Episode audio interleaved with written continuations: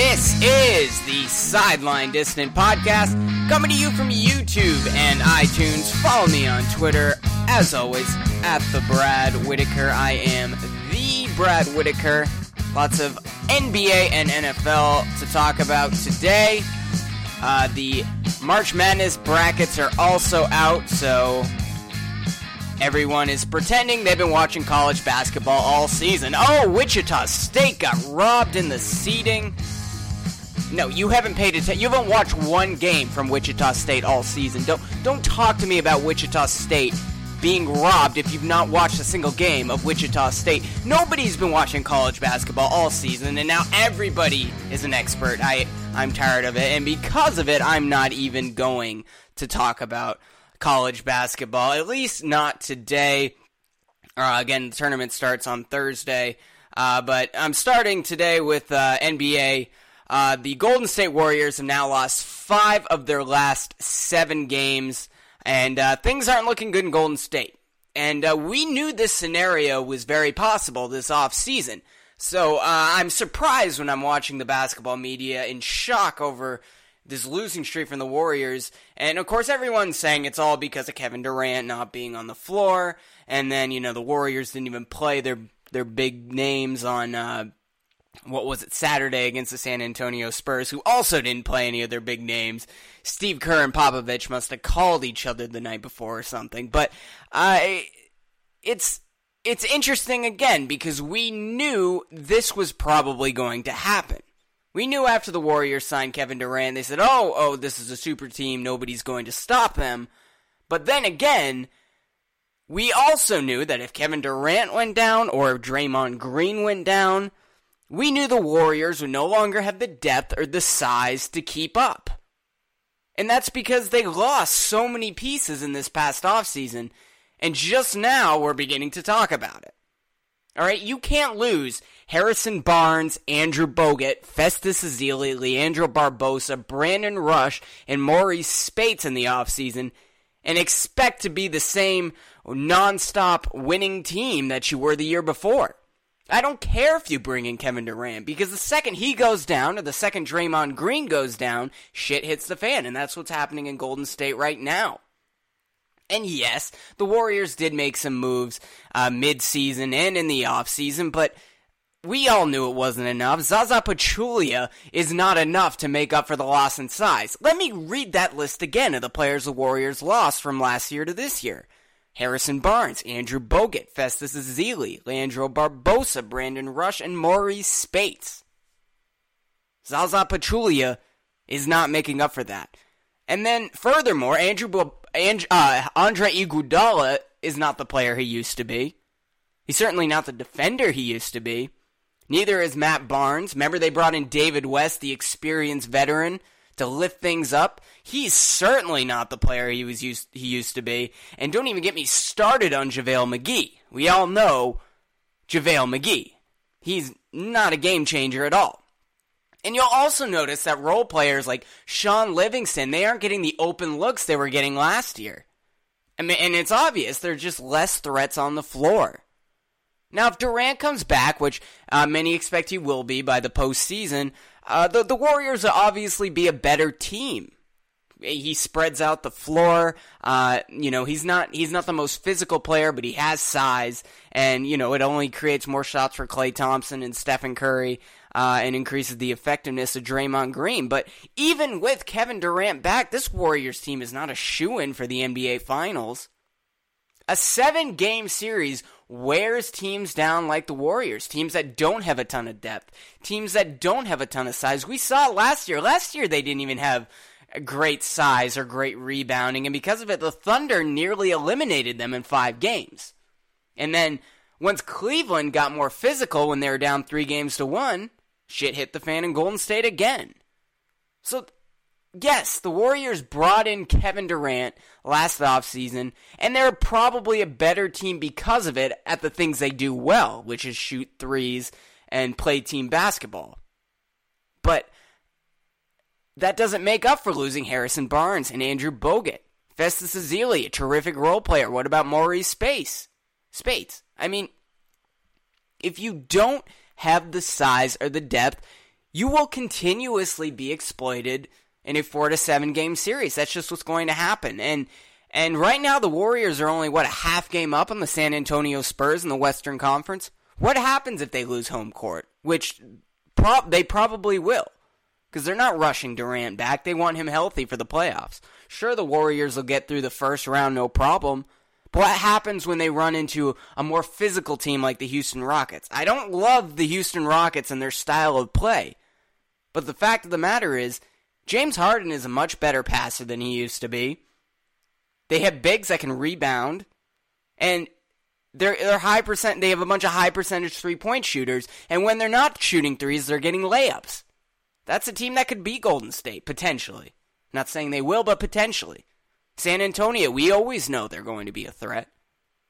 And hell, the Clippers, they're basically a jump shooting version of a team like the Warriors. They're not really built for today's NBA, but with DeAndre Jordan, with their deep bench and all their veterans, they have the capability of matching, I mean, uh, beating Golden State at least two or three times. They'll be the more physical team out there, certainly.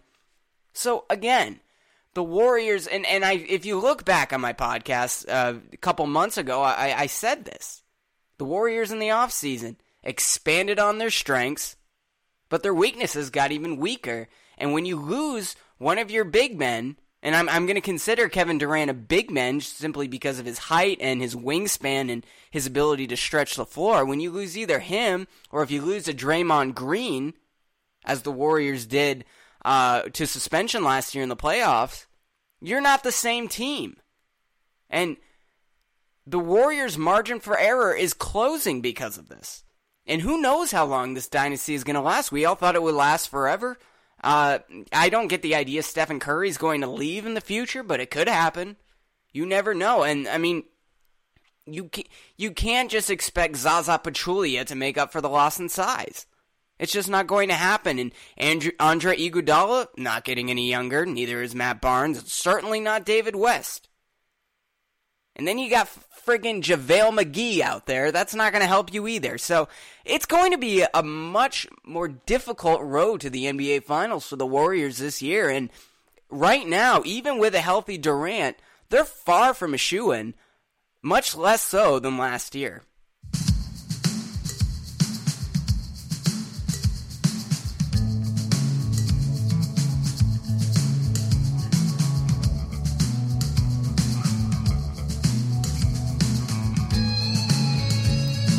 So I'm about to say something that uh, never in a million years I thought I would say. I really like what is going on in Cleveland, and I'm not talking about the Indians or the Cavaliers. I am talking about the Cleveland Browns. Yes, I really like what Cleveland is doing. Now, if you haven't been paying attention to the NFL the last week, I know there's a lot going on. NBA heating up, March Madness just beginning. Uh, over the weekend, or just prior to the weekend, the Texans traded away uh, Brock Osweiler and uh, a second round pick to Cleveland just to get rid of him. And uh, of course, everyone criticized it as another dumb move by the Cleveland Browns. Brock Osweiler, not a great quarterback. Well, uh, they're not keeping Brock Osweiler. And even if they do, he is not the centerpiece of that organization.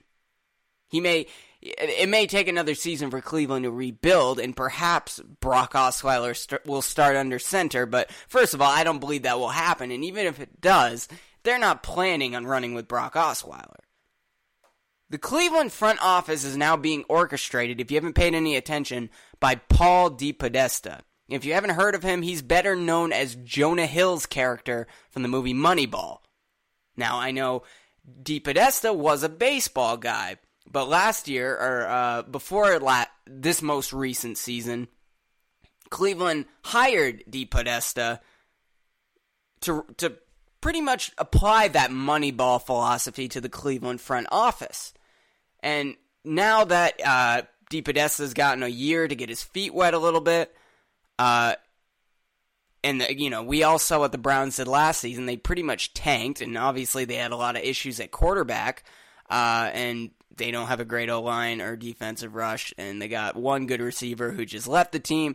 But it, it, it doesn't matter. They got a good tight end like Gary Barnidge and, and uh, Thomas on the O line, but uh, Cleveland basically tanked this past season. DePodesta got his feet wet, wet, and now they're hoarding draft picks as they have two first round, two first round picks in this year's draft, two second round picks and next year they have a first and three second round picks. And they, they got a lot of these picks by uh, giving up the number two selection last year. Uh, and many said it was a mistake because the Eagles drafted Carson Wentz and the outlook for his career looks pretty good. But because of it, also Cleveland has a lot of thirds. They're hoarding draft picks. And now, look, you can't just bring in a Jimmy Garoppolo and expect the team to start winning. You need a good O line. Uh, and Cleveland hasn't exactly drafted well in the past, but now they have the assets to make a big splash like that. And uh, here's the thing DePodesta, under his philosophy, what's happened is Cleveland has cleared up a ton of cap space. And because they've cleared up all this t- cap space, they can make that deal for Brock Osweiler and get that extra second round pick. It's not like they're getting any worse at quarterback to begin with. They're probably going to cut RG3 uh, and and potentially Osweiler if they can't trade him away. And I don't get the idea there's going to be any takers, so they could potentially cut, uh, cut Brock Osweiler and Robert Griffin, and that's expensive to do. But because of all this cap space, Cleveland can take the hit. And I'm I'm not going to say they're going to draft any better, but they will use that number one pick on Myles Garrett. And he's as close to a slam dunk as you're going to get in this draft. So then they got a good defensive pass rusher. And then they still have all these picks hoarded, so they could go out and get Jimmy Garoppolo. And hopefully they can build up that offensive line a little bit this offseason and maybe draft one. Take a chance on a few O linemen, and hopefully one or two of them works out. Uh, there's also free agency, even though Cleveland is not exactly a hotbed for free agents. Uh, I really like what's going on with the Browns. And in the NFL, this isn't like uh, the NBA, and I'll, I'll, I'll, talk about this a little more in the next segment, uh, or even baseball. You can turn around a team in one off season, even if they've only won one a single game the year before. Cleveland is capable of turning this team around. I'm not saying they're going to make the playoffs or win the AFC North, but we could see a 7 and 9 football team just from one off season. I mean, they've cleared out all this cap space. Uh, hopefully, they draft a little better than they have in the past, and I really, really do believe they're going to go after Jimmy Garoppolo. Now, uh, New England has been driving up the Jimmy Garoppolo price, and uh, we've heard that uh, reportedly the Browns are only willing to give up the 12th overall pick for Garoppolo, but they got that second round selection from Houston in the Brock Osweiler trade, so they can probably throw that in there. And, you know, New England doesn't even like first round picks anyway because they're expensive. So, again, they have a ton of thirds. They have three second round picks next year. So, who knows? You could you could do the 12th overall pick and two seconds and a third, or just that that 12th overall pick in two seconds, and maybe New England will pull the trigger uh, and they draft well, certainly better than Cleveland does. But I, I you know, obviously it's going to take a few years before Cleveland's scouting department gets their shit together. Uh, but again, I really like what DePodesta is doing with this team. They have more cap space than anyone else in the league, and uh, they can afford to bring in a Brock Osweiler, take the hit, uh, cut him or trade him away, uh, and get you know a six round draft pick or something for him, and then you know, they're going to cut RG3. He's not the quarterback of the future. Maybe they'll hold on to that 12th overall pick and perhaps bring in Deshaun Watson, although there's there's a real chance he'll get drafted earlier than that. Uh, and I, I like Deshaun Watson. I'm a fan of him. I'd pick him before any of these other quarterbacks in the draft. Uh, Kizer from Notre Dame. Everyone loves him because he can throw the ball downfield. That's the same mistake every scout has ever made in the last two decades picking quarterbacks. They're attracted by the big guy with the long arm who can't throw complete more than 60% of his passes.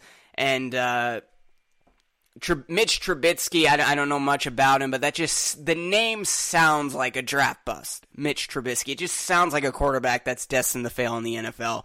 And, and he barely even won that many games in North Carolina to begin with. Uh, so again, people are attracted to size and athleticism, and not the guy that converts when it counts, to Deshaun Watson. So perhaps they'll go with him, but I wouldn't be surprised if the Browns do land Jimmy Garoppolo simply because they've had the cap space to take in Brock Osweiler and keep hoarding picks, and they're going to trade some of those assets away. And New England drafts well, uh, and they have Jacoby Brissett. He could be a solid backup with another offseason under his belt. Uh, so I wouldn't be surprised if they did it. But for once, I think things are looking bright in Cleveland.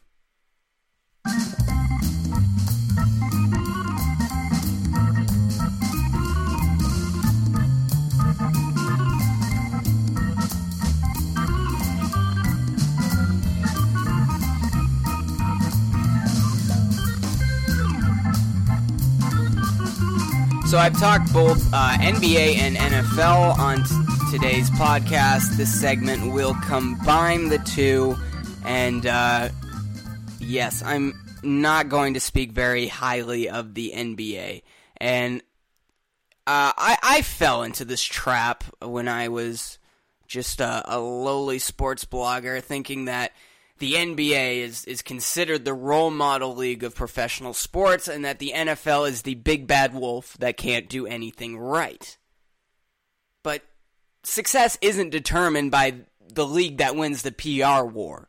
Certainly, having good public relations is a factor to being successful, but it is a small factor, if anything.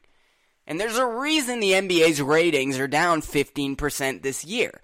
And it's not for the same reason the NFL's were down uh, during the regular season. In fact, the NFL's ratings bounced back, and I think they had a game with between Dallas and Pittsburgh that broke all the records in the regular season. They had a good postseason. Obviously, the teams had a lot of stars and were were uh, high profile franchises down the stretch. Uh, but the, the NBA's ratings aren't suffering because of Donald Trump in the same way the NFL's were. Uh, there are a number of reasons things aren't working out in the NBA right now, and the reason why ratings are down 15% this year. First of all, and I've I've stressed this time and time and again, the NBA season is way too long. I mean, when does when does uh, the preseason or training camp or whatever they call it in the NBA start? That starts in September, and the the season doesn't even end till middle of June. I mean, that's a really long season. The NFL season starts in September and is over by the first week in February. So it it is way too long, and because of that, nobody pays attention to the NBA in October when the regular season starts, or November, or December, or January, or early February, or at least until the NFL season is over. And then the NBA has their All Star weekend, and that's sort of their coming out party, which is always a lame, lame party every year, and, and people care less and less about the All Star game and the slam dunk contest, and certainly the rookie challenge or whatever they call it. And because the season is so long, NBA stars, LeBron James, we saw the Warriors do it this weekend. They sat down all their big name players stars rest a lot more, especially during games that aren't as important in the regular season. And then fans attending those games get pissed off, and the media networks lose money and get even more pissed off. ESPN was so pissed over the weekend about that Warriors and Spurs game. Uh, and so, uh, so were the fans in attendance that came to see Golden State, that came to see Stephen Curry and Klay Thompson play. They didn't get to see it. And they also have the drawn out playoff, which is nearly three months long. And, you know, their their best seven game series from the first series to the last. So it's drawn out. There's rarely any upsets, and because of it, you can predict who is going to be in the finals almost every year. I mean, it's with the the injuries and the losing streaks, things are looking a bit rocky for the Cleveland Cavaliers and the Golden State Warriors. And as I mentioned earlier in the segment, I don't think the Warriors are a shoe in because of their lack of depth and size uh, when they brought in Kevin Durant and lost all those pieces. But it's still a very safe bet to pick Cleveland and Golden State to be in the NBA Finals this year. And and you know the other teams that are going to be in the semi and conference finals. We know in the East there's Washington and there's Boston and there's Toronto and in the West there's San Antonio and Houston and maybe the Clippers, but probably not. And that's about it. I mean, I, I like the Utah Jazz. They could surprise people because nobody's paid attention to them uh, very much. They're physical. They don't turn the ball over a lot. Uh, they play slow basketball, but it works for them because they don't make many mistakes. So maybe they could surprise people, but I don't see it happening. Again, the safe bet is Golden State and San Antonio. And, you know, I, I would love for the NBA to have like a, a 16 team single elimination bracket or just like a best of three game series. The ratings would be through the roof. Uh, but I understand that you want more games with solid ratings and less games with great ratings. Uh, and you make more money that way. And uh, they, the NBA wants the season to go as long as possible because they want to fill arenas for 82 games and the preseason and use the preseason to travel the world and play in cities in the U.S. that aren't played in by NBA teams often, and then they want people tuning in for three months during the playoffs. But it's not exciting, and fans are losing interest because of it. And then, perhaps most importantly, there's a lack of parity in the NBA, and here's the reason why I think there it is that way. Under the CBA agreement, players are very well compensated, but they're also tied up to teams and they can't exactly be easily cut like the NFL. You know, players, NFL teams can r- rebuild in a single offseason, unlike NBA teams that are tied to these player contracts. And, you know, the, the only way teams can get rid of them, like, look at what Sacramento had to do with Boogie Cousins. You know, they probably wanted to get rid of him like two years ago, but they ended up trading him away for for players of lesser value in return. So what happens when you when you under these agreements is you have these large market teams like the Philadelphia 76ers who choose to tank for 5 to 10 years. And then it's not like the NBA lottery has discouraged tanking like everyone says it does. There's more teams tanking now than ever. You know, maybe you should just like the NFL if you with the Browns this past season, you should just let the teams that want to tank tank you know, there's only two to three game changers that come out of the NBA draft every year anyway. Usually it's like the first and second pick, and then there'll be someone late in the first round or somewhere in the second round, like a Jimmy Butler or an Isaiah Thomas that just comes out of nowhere. But that's about it. I mean, you really want, if you're tanking, you need to get that number one or number two overall pick, or chances are you're not getting a superstar player. You know, why create this gamble, this NBA draft lottery gamble, if it never works? Teams are tanking anyway. So if you take all of these and you put them together, there's a reason the NBA's ratings are down 15%. In the NFL, we're probably, I mean, there's a good chance the Patriots are back in the Super Bowl, but in the NFC, it could be a completely different team. Who the hell knows the Tampa Bay Bucks, if they can strengthen their offensive line, same thing with the New York Giants, they both get solid defenses and uh, competent quarterbacks, great receivers. Though one of those teams could be in the in the Super Bowl. Tampa missed the playoffs this past year. They could be in the Super Bowl next year, for all we know. This is the difference between the NFL and the NBA. And you know, it's I'm a Boston Celtics fan, so my team only had to tank after getting rid of Kevin Garnett and Paul Pierce when they fleeced Brooklyn in those trades and got all those first round picks, which are, are now beginning to pay out, uh, they only had to tank for one season. That is not the normal. The normal is the Sixers or the Minnesota Timberwolves. Look at all the talent the Minnesota Timberwolves have acquired, and they're still probably not going to make the playoffs. So, and I, I thought Thibodeau would be very successful, but they're they're probably two to three years away from being a mid level playoff team, and it's just a, a lot needs to be fixed in the NBA. You need and and it's more of a player driven league. It's a star driven league, uh, unlike the NFL. And you know, players are well compensated. They have massive security blankets, and because of that, team front offices can't cut players, and they can't move on. They can't rebuild. They can't learn from their mistakes, and you know, one bad move could cost an NBA team a decade. Again, I really like what the Sixers are doing, but how close are they to being a contender in the Eastern Conference? There's also still two to three years away, like the Minnesota Timberwolves. So, yes, the NBA, they win the PR war with the NFL, but that's about it. The NFL is doing very great, especially from a business perspective. And, you know, as we saw with the Warriors and the Spurs, when they sat all their players, uh, on Saturday. ESPN is pissed off about that, and and they should be. And you know, people aren't tuning into games like they used to. People are scared to attend games. People are scared to go see Cleveland play their team. Uh, Cleveland on the road play their team or Golden State because there's a good chance that Steve Kerr uh, is going to sit his players or LeBron's going to sit. And they should sit because championships are what matters. You're resting for that three month long playoff race. So the regular season doesn't matter. So that's too long. So a, lot the NBA has to fix, and uh, I just don't see it getting better anytime soon. So after that depressing thought, that's the, that's it for today's podcast. I'll be back tomorrow. Until then, I bid you adieu.